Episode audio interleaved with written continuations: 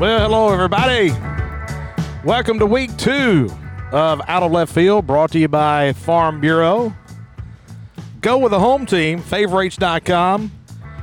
If you're in the market for insurance, do your in- insurance with who we handle our insurance with. That's Farm Bureau. Hey, everybody, I'm Bart Gregory, Charlie Winfield. We're atop Dudy Noble Field tonight, week two of the Out of Left Field podcast and rounds 13 through 25 of our draft. Of course, during the year, we will uh, talk about the, the games that went on the previous weekend. We'll uh, kind of forecast what goes on the following week. We'll also take some look backs on our country pleasing sausage look back at Bulldog Sports. I'd like to welcome a new sponsor tonight, Jersey Mike's, opening tomorrow here in Starkville. They're going to be all over the state of Mississippi before you know it. And Charlie, I tell you, man, it's uh, it's amazing.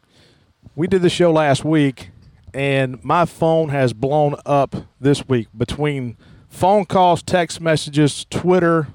The thing that's been great is reconnecting with so many former players. I've only had one person that's tried to bribe me, just straight out cash bribe to get on our top 25, our 25 man roster. And he's not going to make it. He's not going to make it. And I know he's going to listen to the show tonight. He knows who he is. And he's a banker. That's the thing about it. But Charlie, my goodness, it's been a lot of fun so far. Well, it has, but you go back and you look at last week. You know, you could afford to leave some guys off because you always had today to make up for it. Today, though, is is when it gets tough because there's going to be a lot of really good players left off the list. They're going to be friends of ours left off the list, and tonight's where it gets controversial. Friends become enemies, enemies become friends. Personal relationships are damaged for years to come. But we've only got so many spots, and that's the challenge. When you've got a program that's been this good, that's turned out this many players, you can only pick so many. The other thing about it, too, is I have a list of probably 30 different people that I could take, but it's going to depend on you. It's going to depend to some degree whether you load up on left handers or right handers or things like that. So I'm having to react to your roster as well as to building my own. Well, no, that's the thing about it. I had to react. You won the first pick, and then last week it kind of threw me for a loop, especially early on. And that's been the Twitter feedback so far is Charlie is whipping you through rounds 12. But here's the thing, Charlie, is when you start looking at who some of the guys I'm probably going to pull out tonight that I know you're probably not going to pick, I'm going with grit. I'm going with guys that I know can get it done. The stats may not be there, but I know just blue collar – going to whip you. And I, so I have no doubt whatsoever when you put my 25 against your 25, I will go to bat. I go in a foxhole with these 25. Well, I'll tell you what I'm going with tonight. I'm going with guys who've got good home run trots, good bat flips, because I'm just celebrating from here on out. Well, because you loaded up on pitching last week. Okay, first and foremost, just to kind of revisit the, the rules of all this, I'm picking 25. Charlie's picking 25. All time teams from 1975 to right now. And our apologies to the people, of course. We know that baseball was here before Ron Polk. We went over that all last week, but we'll have some of those guys on our show here early in the season. So, Charlie last week loaded up on pitching, went early with Kenny Kurtz, which threw me for a complete curveball because that's what he lived by. He lived by those curveballs. And so let's revisit who we picked in rounds 1 through 12. And of course, the caveat could not have played a single day in the major leagues or be currently in the minor leagues. And so that's the whole key when you look back. And let me tell you something it is a lot harder than you think when you start talk, talking about putting together a team. And like I said, we're not putting together the top 50 players to ever play here. We're putting together rosters. So we can't load up on eight first basemen, even though Charlie's probably got seven in right field right now. Am I right? Well, we have to have a DH. Okay. guys who can move around. Okay. All right. So last week, here's where we went. Charlie went round one with Kenny Kurtz. I went round one with B.J. Wallace. Charlie went round two with Bobby Reed. I went round two with a right fielder in Mark Gillespie. Okay. So I dipped into my hitters early on. You stayed pitching. Third round, you went Gene Morgan, which I completely understand. I went Tommy Raffo because Tommy Raffo could forevermore hit, especially I would love to see him in this new ballpark. Round four, you went John Harden. So your first four picks were pitchers. You got your closer in the fourth pick. I went back pitchers. I felt like I had to because you had gone four, and I was one pitcher, and that was it. So I went Jeremy Jackson, who was phenomenal in the late 1990s. And then in round five, who'd you have? I went with Nat Showalter. Oh, yeah. You may know him as Buck. He's going to be my left fielder. Slap hitter. Well, only the highest batting average in the history of Mississippi State. That's when I think you went back to pitching with Ross Mitchell. I did because if you look at Ross's numbers, 2012, 13, 14 in there, I mean, you couldn't find anybody that had better numbers than Ross Mitchell. 13 and 0, 2013. Then in your sixth pick, you went back to. Um, I went back to the outfield, brought in Mike Kelly, yeah, that's right. center fielder. Top of your order. I went Don Mundy with my sixth pick last week. And then uh, round seven, we took a break at, at, uh, the sixth round. Seventh round, who'd you go with? I got tired of you talking about slap hitters, so I went with Richard Lee. Yeah, that's right. Who did I go with in the sixth round? You've got all this written down. On the seventh round, you went with Hank Toms, Yeah. the right-handed pitcher. I then decided that I've built this team of pitchers that's going to get a lot of ground balls. I needed a shortstop. I went with Matthew Maniscalco. You tried to address your outfield. You went with the center fielder Jody Hurst. I like that pick. I then decided in the ninth round that if I'm going to be good at short, why not be good at second? And I went with Brett Pirtle as my second baseman. And you started to think about closing out ball games, and you went with the relief pitcher Van Johnson. Who, who, if I get to the seventh inning, I've got it. Van Johnson was not just a one inning guy, he would shut you down. I could pitch Van Johnson to all seven games of our series. Go ahead. So he's going to have a lot of mop up duty on your team, is what I'm seeing. Okay. Um, let's see. I then have. I went with Thomas Berkery. I went with a, a Swiss guy Army who knife, play yeah. about everywhere. And then you went with a guy kind of similar in Jeffrey Ray. He's second baseman. He played a little bit of outfield, but uh, you know he went uh, he went second base. And then let's see. I went with the outfielder Brad Winkler, and then you went with the designated hitter. I'm going to call him first baseman Bruce Castoria. Yes, who would hit it over these lofts right here. And if you're watching on Facebook Live, you can see where we are in one of the private lofts beyond left field. He would hit it to us right here. Well, just keep in mind you don't get extra points for hitting it farther out. Yeah, but it gets the oohs and ahs. It gets, it gets, is get over the fence, and it gets a crowd into it. then my OCD took hold, and I wanted to close it out to have a player at every position. I went with the catcher Russ Aldrich, and you went with a third baseman, maybe a shortstop, a left side of the uh, infield guy in Steve Gendron. Yeah. Okay. All right. So that's where we are through rounds one through twelve, and so tonight, Charlie, of course, has the first pick in each of the rounds simply because he lied to me. I chose odd number. He said he had written in his book even number. And so, anyway, I know he was trying to do that and uh, trying to cheat a little bit, but so I, I'm, I'm fine with that. But so go ahead. You have the first pick of the 13th round. Are you ready for your pick? I am indeed ready for my pick. And with the first pick in the 13th round, I select Connor Powers, Ooh. third baseman, first baseman out of Naperville, Illinois, 2007 to 2010. That's a good pick. I like that pick. Hit the walk off home run here at Super Bulldog weekend. I think that was against Tennessee, 2010. Um, big first baseman, lot of power, kind of in a dead bat era. Connor essentially threatened me via a friend of ours, a mutual friend of ours, saying that he needed to be picked by me, and I said I was not going to pick him. So I'm kind of glad you picked him. Well, I'll tell you the thing about Connor Powers is that he is a guy who uh, he did a couple of things. First of all, Connor Powers can play first or third. I've got Richard Lee who can play first or third. And you know what I can do? I'll, they can decide. I don't care because by the time we get a lead, I don't care where they play. I think I'll probably start them out with Powers at third and Richard Lee at first base. But this is a guy who every season hit over 300. He hit 19 home runs as a junior. He's fourth in all-time career home runs, seventh in career doubles. He, here's the other thing too. You go back to that Clemson regional that we had, and here the Super Regional had a big home run in Game One in the fifth inning of that ball game. But you know what I like about Connor Powers? I like the fact that you know John Cohen came in in 2009, And we had a couple of transition years. And, you know, look, there's a lot of difficulty when you're changing playing from a Ron Polk style to a John Cohen style. Connor Powers not only thrived under John Cohen, he stuck around for his senior year when he didn't have to. This is a guy who really helped, in my mind. We've talked about teams that kind of set the stage for teams to come. Connor Powers helped set the stage for some players behind him. I think early in the process in the spring, when you have pools, you got to shock the pool. That's what John Cohen did. He got to put the shock in the pool, and so uh, yeah, Connor Powers really kind of flourished in that role after John Cohen even got here. Okay, so I'm going to go in the first round. I did not have Connor picked, and so I, that does me no difference.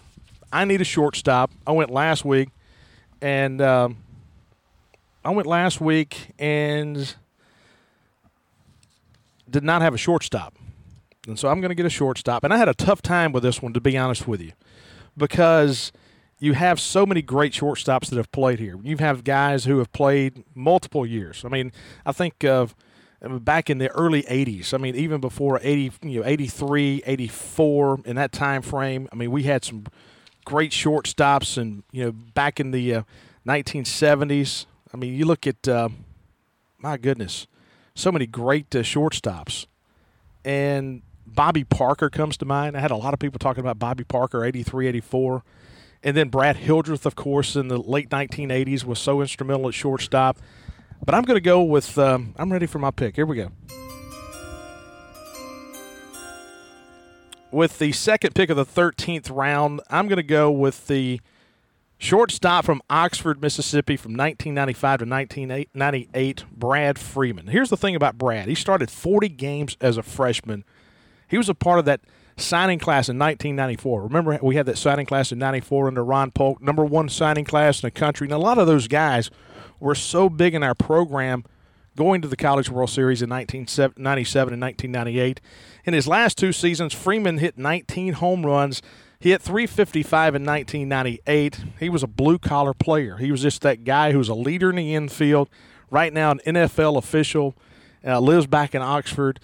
Seventh round pick by the Cardinals in uh, 1998. So I'm going to go with shortstop in the 13th round, Brad Freeman. That's a good pick. Yeah, I like that. I mean, you've got to close the gap. Obviously, I've you know had that big pick of Maniscalco at shortstop. Uh, so I mean, you do what you can do at this point. I get that. So not a bad pick there with Brad Freeman. No, but you know what? I I did go pitching early, and I I feel like I got a lot of value at the top of this draft with pitchers. But I am ready with my pick, and with the First pick in the 14th round, I select Brian Weiss. Okay. You one talked your... about my right fielders. I'm taking another one. But you know what else Brian Weiss can do? He can pitch. I think he had six appearances as a freshman. But here's what he did, and here's what he's known for. He hit 412 in 1998, hit 14 home runs that year, came back the next and hit 19. He was an All American, top 10 all time in career batting average and home runs. So the right fielder out of Greenwell Springs, Louisiana, 1996 to 1999, Brian Weiss, my pick, in the 14th round. Couldn't get him out. Could not get him out that season here in Starkville. Okay, and we're going to try to be quicker than we were last week. We went an hour and five minutes last week. Our intent's to get through in an hour. We have to tonight. Men's basketball tipping at 8 o'clock here on the live Facebook Live. And of course, we'll be on podcast, whatever you want to look for, whether it be Spotify, iTunes, whatever, wherever you go to get your podcast, make sure you can download and make sure you hit subscribe. We had a lot of subscribers last week, and we'll be here all baseball season, so make sure you subscribe to the podcast. Okay, I'm going to go in the 14th round. I started looking at my pitching staff. I've got really good starting pitching. B.J. Wallace, Jeremy Jackson, Don Mundy and then I can use Hank if I need to, Hank Toms. I need somebody out of the bullpen, and this guy was good out of the bullpen early in his career. He got better, and then he went to a starter in his senior season in 2000. And so the second pick of the 14th round, I'm going to go with a left-hander from South Haven, Mississippi, from 1997 to 2000, Kevin Donovan. Donovan won seven games as a Friday night starter in 2000. Okay. He was the guy going against the bulk of the big names in the league in 2000, won seven games. So the record wasn't great. It was only seven and five. But here's the thing about Kevin Donovan that I'll never forget, and many of you will never forget as well. It was the regional here in Starkville on Friday. He threw about 150 pitches against South Alabama, completely just wiped the floor with that very good Jaguar offensive team. Okay.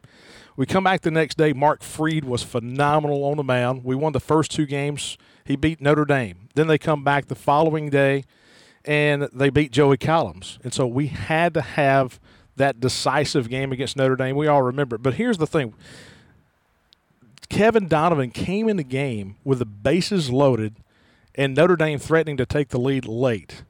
We brought him out of the bullpen, and he had just thrown 150 pitches, one day rest, one out, the bases loaded. We had to get out of it, and he got out of it. And he completely shut the door on Notre Dame. And it was like a Herculean effort. Ty Martin hits the home run to walk it off, and we win that game. And so to me, Kevin Donovan, just what he did over that uh, three day period back in 2000, gets him a spot in my bullpen. We talked about that experience in the regional last year when Cole Gordon came into the ball game. We talked. We've used Cole Gordon three straight days. We're going all in right here. Very similar to that ball game. It was there was nothing left. It was all we're about to. It was all on Kevin Donovan, and we end up advancing.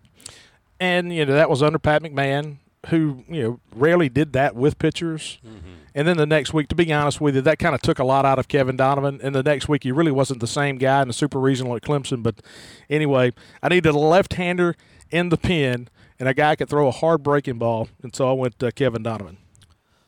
All right, so we're going to move to the 15th round. And, you know, I'm known for my right fielders. I'm going to add another. In the 15th round, I select Brad Corley, right fielder, Louisville, Kentucky. 2003 to 2005. He can also pitch if I get in a pinch. He started seven games as a freshman. So Brad Corley in the 15th round. And here's what I now realize that I have done. You, of course, have a couple of 20 home run guys. There have been five times in Mississippi State baseball history that a player has hit 19. I've drafted now every guy who's done that.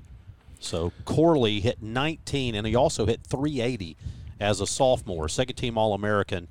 I uh, adding some more power to the lineup. Okay. All right. So you're going to have like nine outfielders. That's fine. Okay. You got plenty of guys to pinch yet late. Here's the thing about Brad Corley. All right. Brad, phenomenal guy, great high school coach down on the Mississippi Gulf Coast. I picked Ross Mitchell, number five overall, and I think he can really – attribute a lot of the success of Ross Mitchell to Brad Corley. But not, not a lot of people know that because when Brad came here to, Mississippi State was like a GA student assistant when Ross was early in his career. And Brad played with a guy in the minor leagues who threw a one seam fastball. You actually straddle the, the seam, that right seam with your two fingers, and throw a one seam fastball. We talk about four seams and two seams. He threw a one seam. And if you can do it and you can control it, it has tremendous movement, and Ross could do it. He could hold it. And in that 13 season, he was up there throwing wiffle balls with a one seam fastball that was taught to him by Brad Corley. I don't know. Do you know that? I did not know that. That's a good story for you. All right, in the 15th round, I'm going to go with a left fielder, 1986 1987, from Fort Pierce, Florida. Transfer from Indian River State College, Dan Paradoa. Dan Paradoa hit 376 in 1986, 347 in 1987. Of course, we didn't make the NCAA tournament in 1986, but in 87 we kind of got things going. And the thing about Paradoa in those 86 and 87 seasons, I mean, he just tore the cover off the ball the entire season. And you look in the uh, 1987 year, he led the team in hitting with uh, with that uh, that batting average we just talked about. What 347. And so, fourth round draft pick of the Minnesota Twins after that senior season. I'm going to go in the 15th round with left fielder Dan Paradoa. You know, that 1987 team, one of my favorite teams. And we talk so much about you guys like Pete Young and your Burke Masters and those guys. But Dan Paradoa was a big part of the batting order. And you remember coming off that 85 season, it was basically a complete rebuild in 86. There were a lot of new faces out there. Paradoa, one of those guys who really kind of helped bridge that gap between that 85, 84, and 85 seasons into the success that Mississippi State had 87 through 90. Okay, who you've got in the 16th round? I'm going to go to the bullpen. You've been saying all along that I've got my closer in John Harden. I think I have my setup man in John Harden because I'm going to go with the soft throwing Harden in the seventh and eighth. But in the ninth, I'm going to Aaron Weatherford, Nice. right handed pitcher out of Fairhope, Alabama, 2006 to 2008. You know, Weatherford's one of those guys, and, and you can look through, you know, guys that made it to the major leagues. You know, Weatherford was a third round draft pick, big time arm, um, was really instrumental in that uh, that Florida State regional in 2007 and, and got us to the super regional here. Yeah, you think back to that super regional, you had Mitch Moreland had Yep. the save in game two. Aaron Weatherford had the save in game one. There was a huge crowd here in the first game. Those ball games were played, I think, like 11 a.m. 11 And It was just hot as the surface of the sun. Sweat and mayonnaise. Oh man, the ninth inning we went to Aaron Weatherford. He came out of the bullpen, and he was huge. But then in 2008, he comes back, and look, we didn't have the success we wanted to as a team, but it wasn't because of Aaron Weatherford. He, these numbers are amazing. He was three and one. He had seven saves. His ERA was under one, 0.85. Opposing hitters hit less than 100 against him. And then this is my favorite. You've got some guys who struggle with strikeouts now and then. You think they're going to fare against Aaron Weatherford? He pitched 31 innings, struck out 62. Two out of every three outs he recorded were by strikeout. Aaron Weatherford, a, a big time get for me. I think that's a ton of value for me in the 16th round. the thing about Weatherford, I remember, I don't think he walked a lot of guys. Let me see. Let's look through here. 2008, struck out 62 in 31 innings and walked 10. Yeah. As. I say, it was- six to one basically, Yeah. strikeout to walk ratio. I'll take that. So that's uh, that's your 16th round pick. I'm going to go with a right-handed pitcher.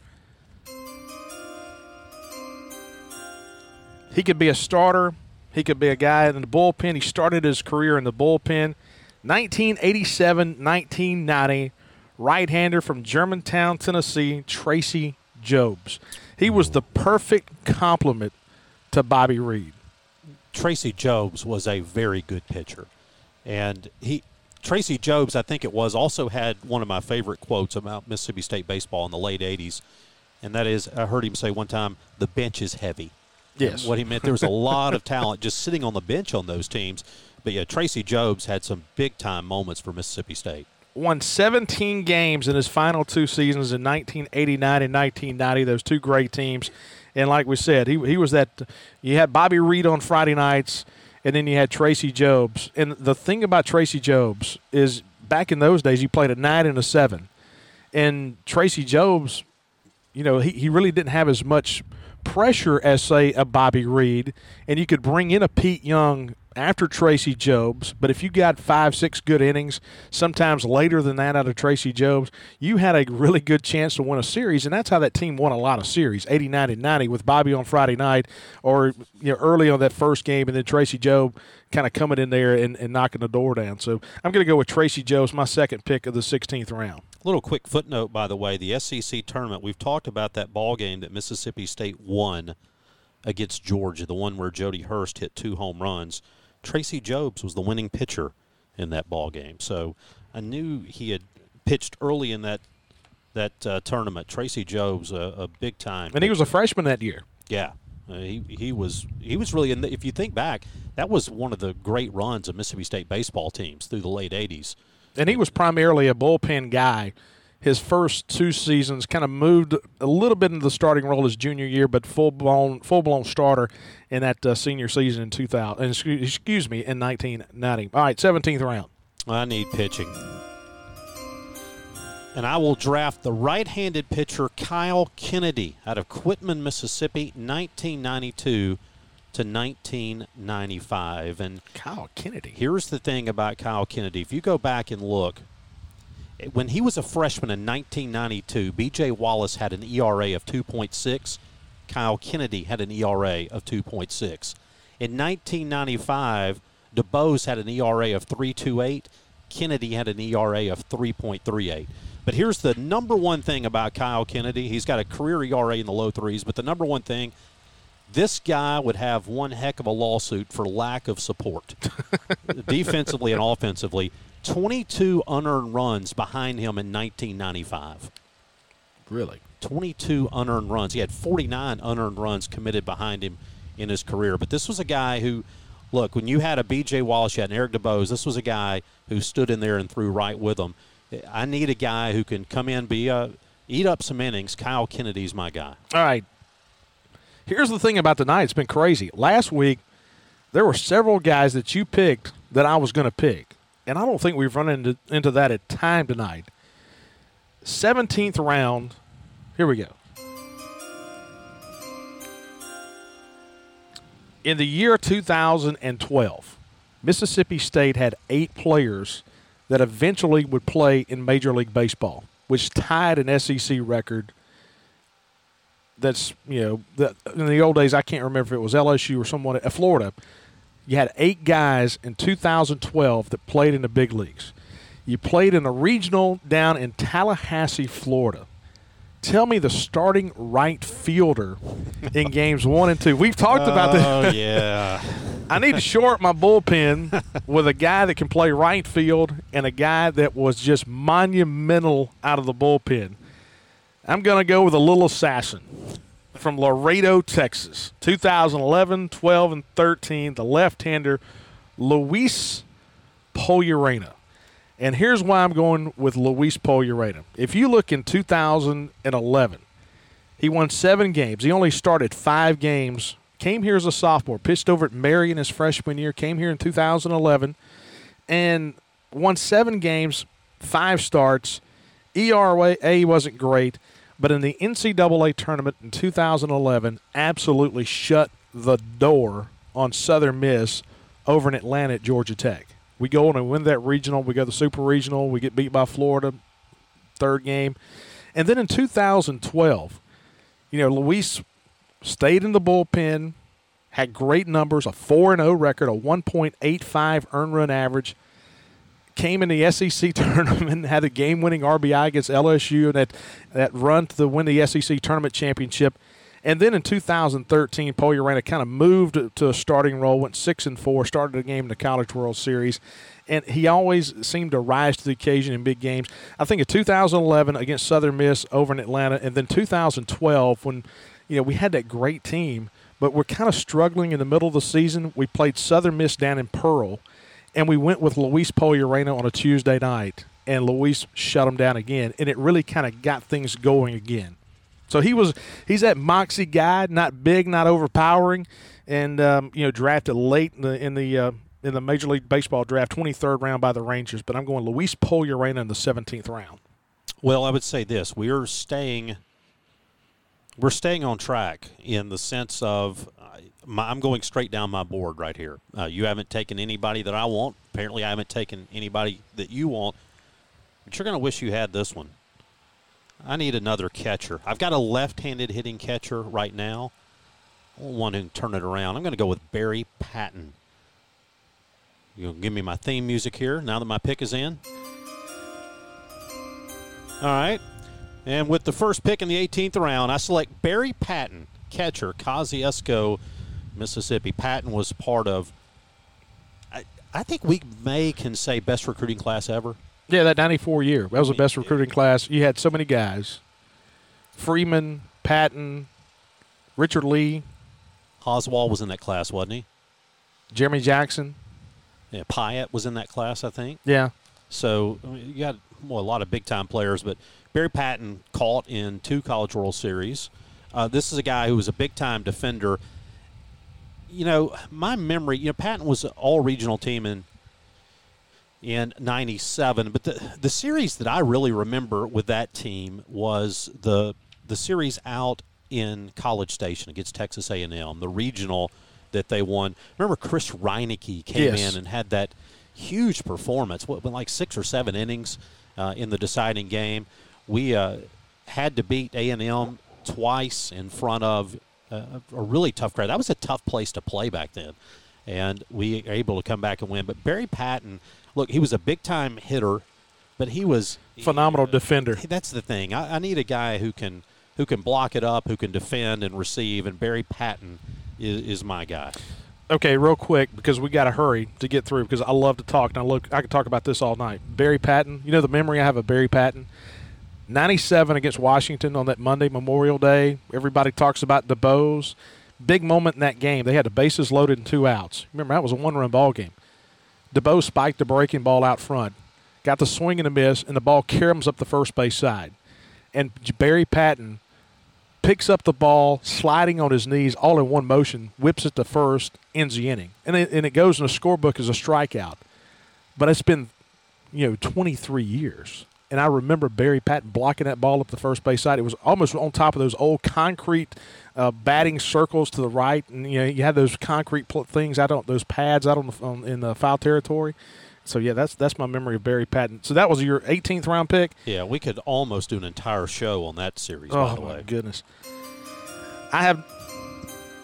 I don't have a catcher. You've picked two. I don't have one yet. And here's where I'm going to start getting you. All right. It's not about guys that have the unreal stats. It's about guys that make people around them better. And I've got the rock behind the plate right now. I've got the guy who was the glue in the late 1980s, the guy who could make things happen and handle a pitching staff. My second pick of the 18th round from Jackson, Mississippi, the pride of Woodland Hills, 86 to 89, Barry Winford. 49 games as a freshman, stole 40 bases as a catcher. The guy could run, he could hit when he had to. 12th round pick by the Texas Rangers in 1989, but he was the guy. We talk about Bobby Reed, we talk about Tracy Jobs, and we talk about all these great guys from the late 1980s, but they had no fear whatsoever of spiking that breaking ball in the dirt with Barry Pat Barry Winford behind the plate. you know, Winford threw out like half the guys that ran on him in '87. And the other thing that I remember is we we've talked several times here in our draft about that '87 SEC tournament over in Athens, Georgia. Game one, Jody Hurst hits the two home runs, but his second home run didn't win the game; it tied it. Brad Hildreth, I think, was hit by a pitch, and Barry Winford actually drove him in. And Yep. so Barry Winford had that game-winning hit in that ball game. Uh, that's a really good pick. Barry's twin brother, Ron. Ron Winford. All right, real quick too. Another thing about that '87 series or '87 season, we had a real dip in the middle of the year. One of the things that happened, we talk all the time about Nelson Ariete taking the ball in the face. It was either the day before or the day after playing Delta State, guys rounding third, coming home, and goes high elbow into Barry Winford, breaks his jaw. And Yeah. so we have Barry Winford playing at the end of the year basically with his jaw shut. Ron Winford, as luck would have it, broke his jaw, I think the following year, getting ready for the season. Those were two really, really good athletes. Both played football here for a little bit of time, too, in the Emory Bellard years.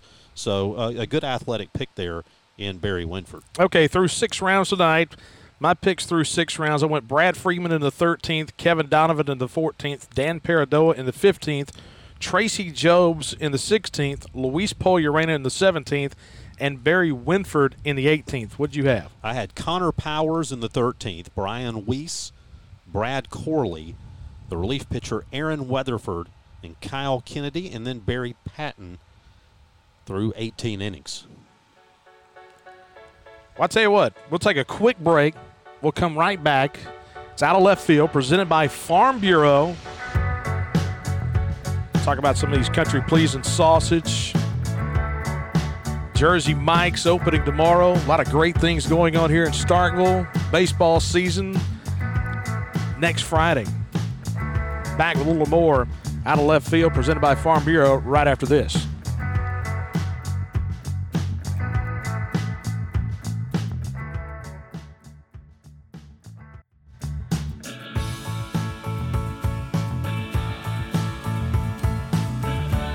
All right, back in Starkville, ready to go. for rounds 19 through 25. Bart Gregory, Charlie Winfield, out of left field. Presented by Farm Bureau. Go with the home team, guys that you go to church with, guys you sit in carpool with, picking up the kids every day, guys that are just your buddies. Each town in Mississippi, Farm Bureau. Go to favorites.com. And also every week during the season, we're going to talk about uh, our look back segment when we do this every week when we talk about some of these great teams. Country Pleasing Sausage, Henry Cooper in the game uh, down in, uh, in Rankin County and at Florence. It's the best product known to man. I've, I've gotten more comments this week about Country Pleasing. They said last week we had the onion, we had the jalapeno cheddar, we had the original. And then the question I had was, where was the pork and pineapple? The andouille sausage at uh, at Country Pleasing. If you go to a restaurant in New Orleans, and that's the the andouille capital of the world, all these Cajun chefs, these Creole cuisine, odds are they're using Country Pleasing andouille, and so it's uh, Country Meat Packers down on Highway 49. Make sure you uh, you head down to that area anytime, and uh, well, stop in and see Henry in the game. Make sure you tell them that uh, Bart and Charlie sent you by, and they may send us some stuff, and we can eat it in front of you one day. Jersey Mike's, of course, new sponsor. They'll uh, open their store in Starkville tomorrow, February the 5th, opening the Madison location in mid March, and we'll talk more about those guys. Okay, Bart Gregory, Charlie Winfield, out of left field, presented by Farm Bureau. Charlie, we're almost halfway through round 19. Who you got?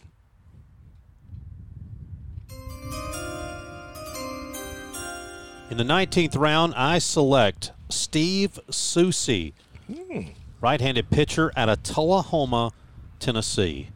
1979 to 1981. Soucy was the complement to Don Mundy. Uh, he was a big, tall guy, 6'4, 215. His ERA in 81 was better than your guy. You selected Don Mundy, who went 14 and 5. Soucy went 11 and 5, but had a better ERA. Won 11 games that year, top 10 seasons all time. First time, first team all league. Steve Soucy also gets picked for a, another reason. He's the first person that I remember seeing pitch in 1979. Ah. Steve Soucy was on the mound. And so for years as a kid, you know, I'm six seven. I just thought Steve Soucy pitched every game. So I'm taking him here today. All right. I'm going to stay in the 19th round, the same era. A teammate of his. You talked about Don Mundy. And of course, I picked Don Mundy early in my draft. Phenomenal right hander.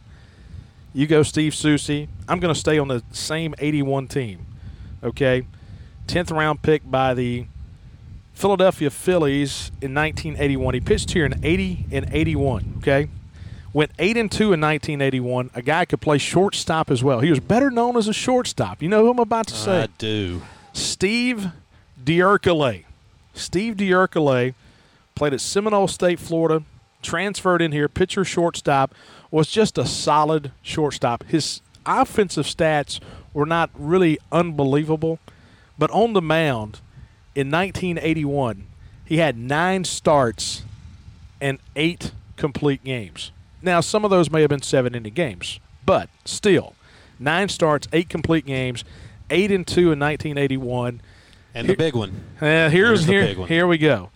You can go to Wichita, Kansas, or Wichita, Missouri, Wichita, Kansas, and talk to a guy by the name of Gene Stephenson. Gene Stephenson was a longtime head coach at Wichita State. He was a legend, still is a legend in the coaching profession. And you could ask Gene Stephenson to name one guy on the Mississippi State program, and he would tell you Steve DeUrkley because in 1981 he had Joe Carter, he had oh my goodness, he had all these guys. He had his brother Phil Stephenson, who still has the record for most hits ever in college baseball, and Steve DeUrkley over in the Clemson Regional in 1981 completely shut him down completely shut him down. It wore them out so bad they lost the next day. Were out of the region. They were the one seed in that 81 regional, but Steve DeUrkele kind of shut it down on them over against Wichita State and Clemson, and so he's my second pick of the 19th round. All right, so we move to the 20th. Okay, And I'm ready to go with my pick. all right. If you'll give me No. the. It's There. just not official without the music. I know. Go ahead. You talked about being gritty. You talked about being blue collar. There is nobody who embodies that more for me in Mississippi State baseball than my pick, the right handed pitcher out of Starkville, Mississippi, Ah, 1987 1988, Terry Ellis. He was all tournament team in 87 SEC tournament. In 88, he came back, won 10 games, went 10 and 4. This guy did not letter until he was a junior at Mississippi State and became an outstanding pitcher. Here, though, is the thing I remember about Terry Ellis. In 19, first of all, you'd have to go back and know this. Mississippi State, like most every other team in the area, had summer league teams for their freshmen. Yeah. Ole Miss had one. Delta State had one. Mississippi State was the Bryan Packers. It was basically a semi-pro league that played throughout the South, sponsored by Bryan Foods, and they uh, would go around and play. They played at UNO, they played at Delta State, and played in Oxford, all around. But they played a three-game series in Millington, Tennessee, against Team USA. It was the old Pan Am games Yeah. that were basically the qualifier for the Olympics. Ron Fraser from Miami was the coach. Ron Polk was an assistant. They played a three game set in Millington, Tennessee. Game one got murdered. Game three got murdered. But in the middle, Terry Ellis. This was a team that had Tino Martinez and had Jim Abbott. I mean, there were some big time players on this team. Terry Ellis lost a ball game on a walk off in the ninth to Team USA. He got beat six to five. He gave up one earned run. This is a guy who learned to be a pitcher. He was a good high school pitcher. He became a very good college pitcher. One of my all-time favorites, Terry Ellis. Are you going with him as a starting pitcher or in the bullpen? I'm probably going to use him out of the bullpen, although I have not. I, I'm not as confident in my uh, my how many games I'm going with my starters. Whether I'm going to go three or four. I'm going to stay in the bullpen, right-hander, because I'm trying. I've got Donovan, I've got Pollorena on the left side, and Ross Mitchell.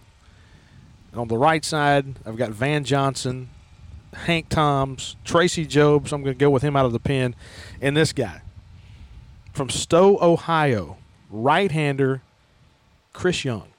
Here's the thing about Chris Young. Just kind of unheralded numbers. I mean, just the numbers on Young. He went five and one in 2001. The numbers are just good. 49, uh, 44 hits in 49 innings. Teams hit 237 against him.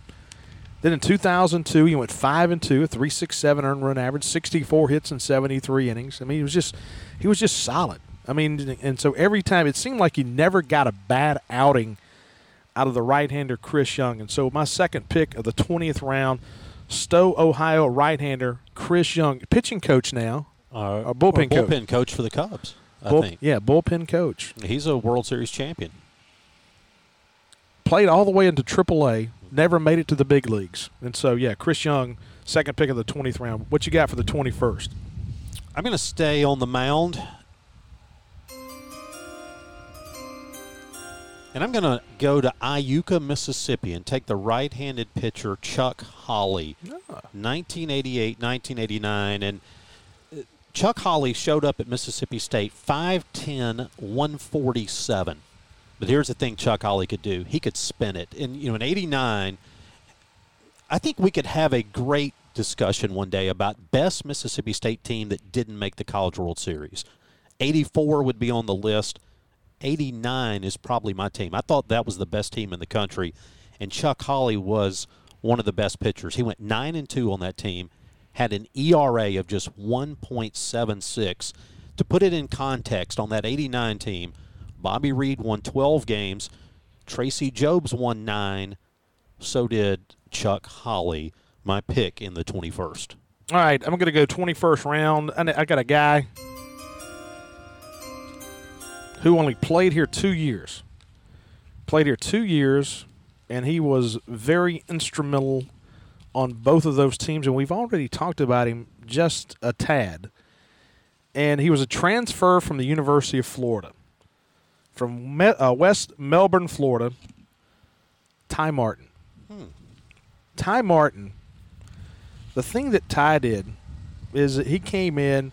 We had lost so many of those guys. We needed to fill some holes on the left side of the infield. Came in, was injured a little bit. uh, Started 45 games in, in 1999, and then in 2000 led the team in hitting. Hit 352, five home runs, and of course, one really big one, the walk-off home run to win the Starkville Regional in 2000 against Notre Dame. And so Ty Martin, a guy that could play third base or second base, I'm going to go my second pick in the 21st round, Ty Martin, left-handed hitter. Do you consider him to be a? Uh, you consider Ty Martin to be a, a, a true bulldog here? Yeah, and, and here's the thing: we Man, we're s- going transfer now. We've gone JUCO transfers. yeah, well, and This is but the first guy who's And let me transferred from another college. let me tell you, there was a couple guys in there. I thought of a Chris Lauderhouse at second base, played at Ole Miss, and then came here. I tell you, a guy who was a transfer played here just one year, and I was close. I was close to picking him.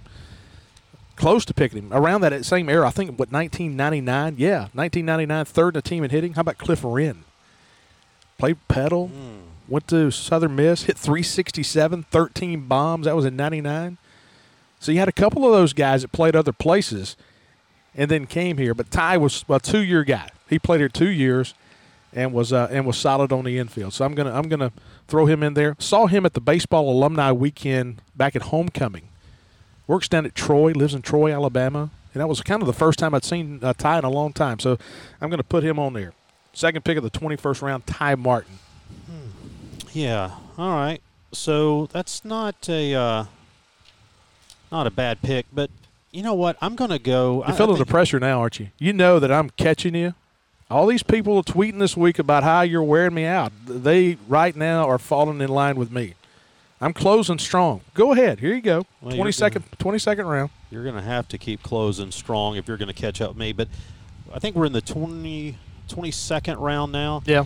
You know, this is a spot where I'm going to go. I'm, I'm, my pick is in. Okay.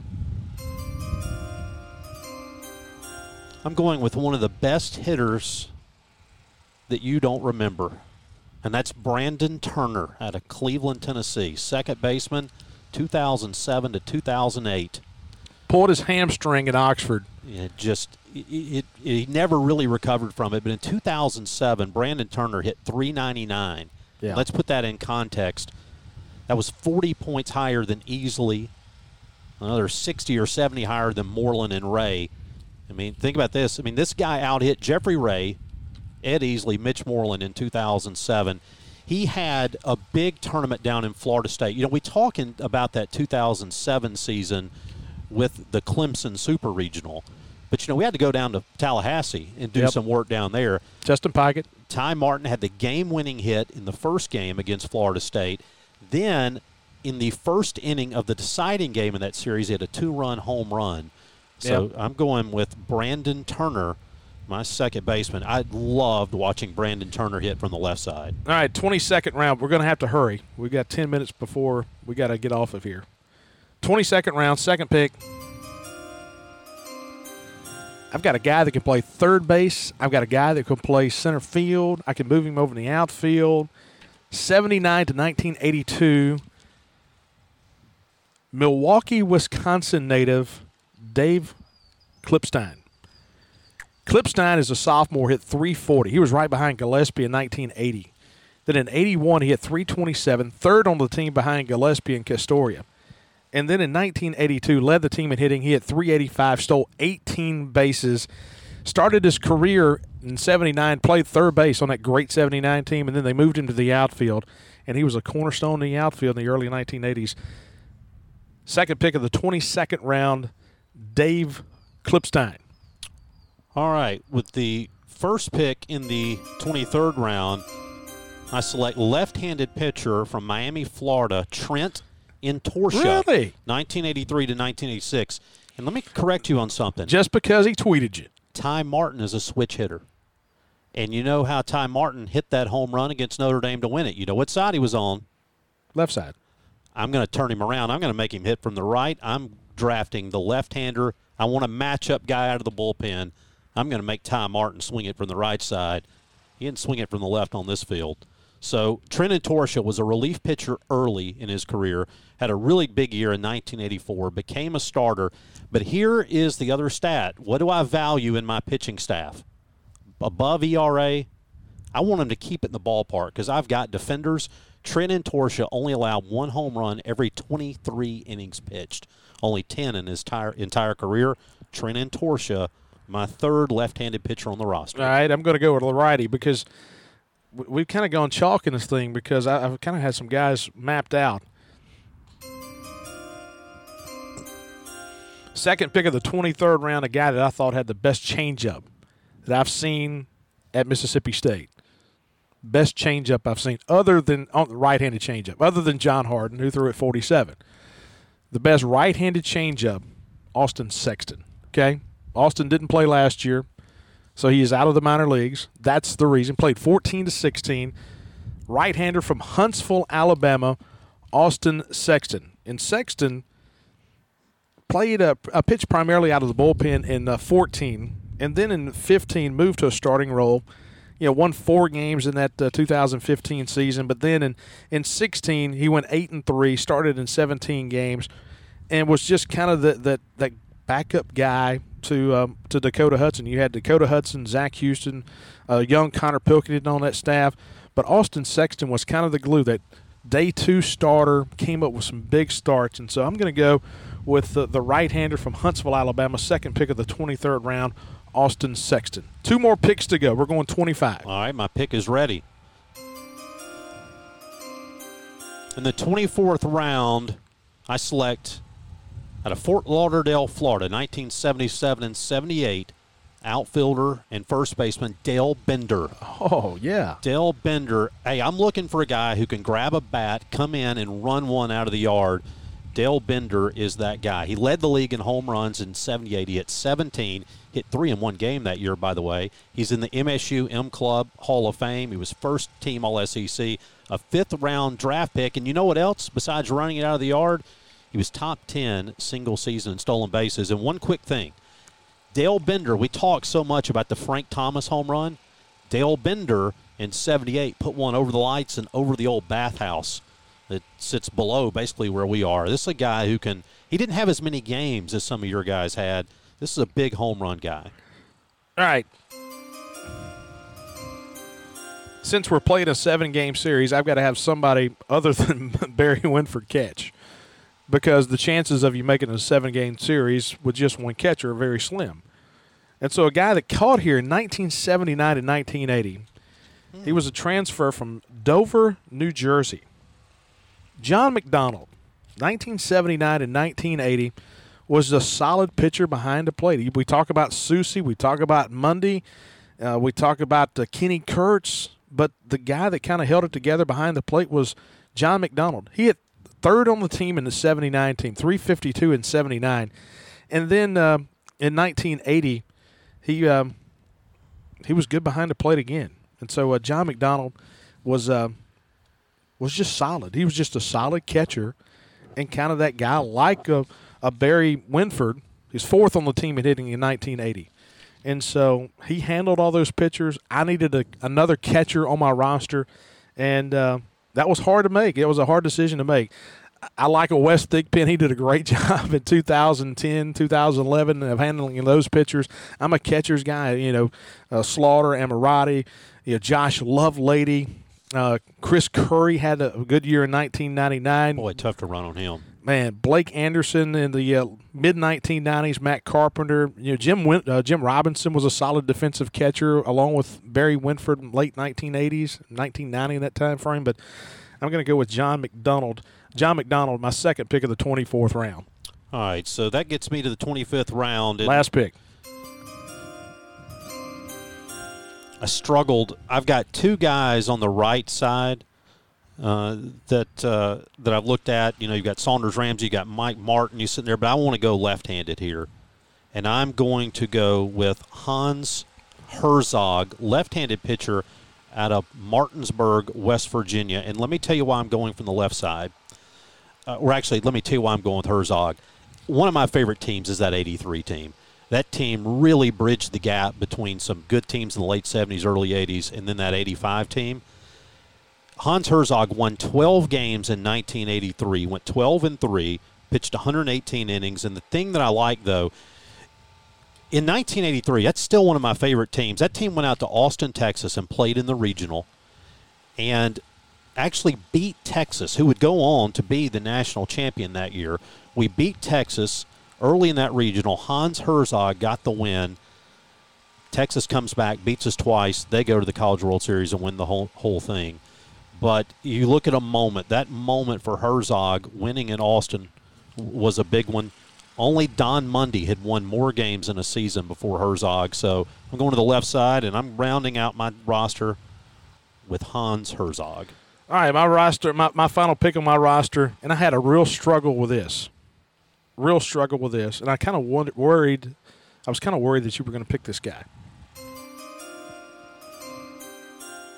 Second pick of the 25th round, and, and we talked about last week about how we view guys. Is it someone who is recent? Is it that recency? And we also talked about that 12 year old guy syndrome when you were a 12 year old kid, who did you come to the ballpark to watch that you thought was larger than life? And so my 25th pick is the 12 year old Bart because I used to come to the ballpark in 1987 to 1990, and I absolutely loved watching Tracy Eccles play baseball. I thought Tracy Eccles was the greatest thing ever. And so with my 25th pick, I needed some depth in the outfield. And when you start looking in 1987 to 1990, the guy had some great stats. I mean, he had really, really, really good stats. And so in, he was second on the team in hitting in 1987 as a freshman. He had 339 behind Dan Paradoa. And um, just had a solid career out in right field. And just kind of had the feeling that here's a guy that, that, that could have been just an unreal player. But uh, uh, anyway, that's my pick, Tracy Eccles. Remember Tracy Eccles hitting a walk-off home run here. Had a man on first, one out, down by a run to Tennessee, and he went opposite field with it. A big time, big time hitter. Several guys that we wanted to put on here, and that was the thing about it, is you start looking up and down the this uh, this roster, uh, at all these rosters of who you wanted to pick, and I mean, my goodness, the list could go on and on and on, and. Uh, I mean, some of the guys, I think in center field, you know, it's almost like an honorary pick. I tell you, I want to have, well, I want to, have, I want to have an, let's have an honorary round. You get one guy, I get one guy. Yeah, and you know, it was one of the guys that I, I, I couldn't decide how to handle, but one of the guys, um, you know, passed away in the line of duty and who deserves to be in the top 50 pick, players picked is um, was a firefighter, passed away, and that was uh, Scott Tanksley, who um, yeah, out of Dallas. Yeah, who um, 93 to 95. He's third all time in saves, and so uh, a guy who is certainly worthy of mention. Guy passed away a, few years ago was kind of that uh, cornerstone in the outfield, and we've talked so much about you know Jody Hurst, and you talk about Mike Kelly, and I talk about Tracy Eccles wanting to grow up like Tracy Eccles, but you know, the guy that you know you wanted to be when you're diving for line drives in the outfield when you were a kid was Dan Van Cleve. Oh, absolutely. I mean, and he was a guy who was a table setter, 38 stolen bases in 1985. And so, you know, we, we didn't have guys like a Burke Masters. I mean, we had so many guys that played and were instrumental in this program. Um, you know, Burke Masters, I think of pitchers like, you know, Brian Compton and I mean, we, we didn't even talk Mark about like. Richie Graham, for example. You Mark know, Fried, Justin yeah. Pigott, we only mentioned in passing. a lot of really and and and just on one play alone, one catch alone, Brooks Brooks Bryan, yeah, absolutely. I mean, one of the all-time. I mean, Brooks Bryan hit over 300 his two years here. Transfer from East Central Community College, college with you in mind, and he was great. Rusty Toms. Yeah, Rusty Toms is a guy who had had a tremendous regional tournament here. Probably should be on a team just for that alone. And I mean, was a fan favorite out in uh, in Omaha. Matthew Brinson at first base. Matthew Brinson played you know three years as a starter in the early 2000s. Had some good batting averages. Um, and what might have been for a couple of guys, Ariete, who got hurt, was never really the same. Rob Hauswald. Uh, Rob Haus- oh my goodness, you know, that, Rob, that's if, a guy who may have set like big time records. Well, to be honest with you, if Rob Hauswald doesn't have the accident, we can't pick him anyway because he'd played in the big leagues. Yeah, that's that's exactly right. Um, but there's so many great guys that that you know it's almost a disservice. And we'll talk about some of those. You know, you know Ciano hit hit 310. I mean, he was he was big in the mid 1990s. David Hooten, uh, Keith Dilgard had a, had some really good years in there pitching wise. And I'm just kind of just, just Tanner Brock. Tanner Brock in 2001. I mean, he was your Friday night horse. Um, Mark Freed.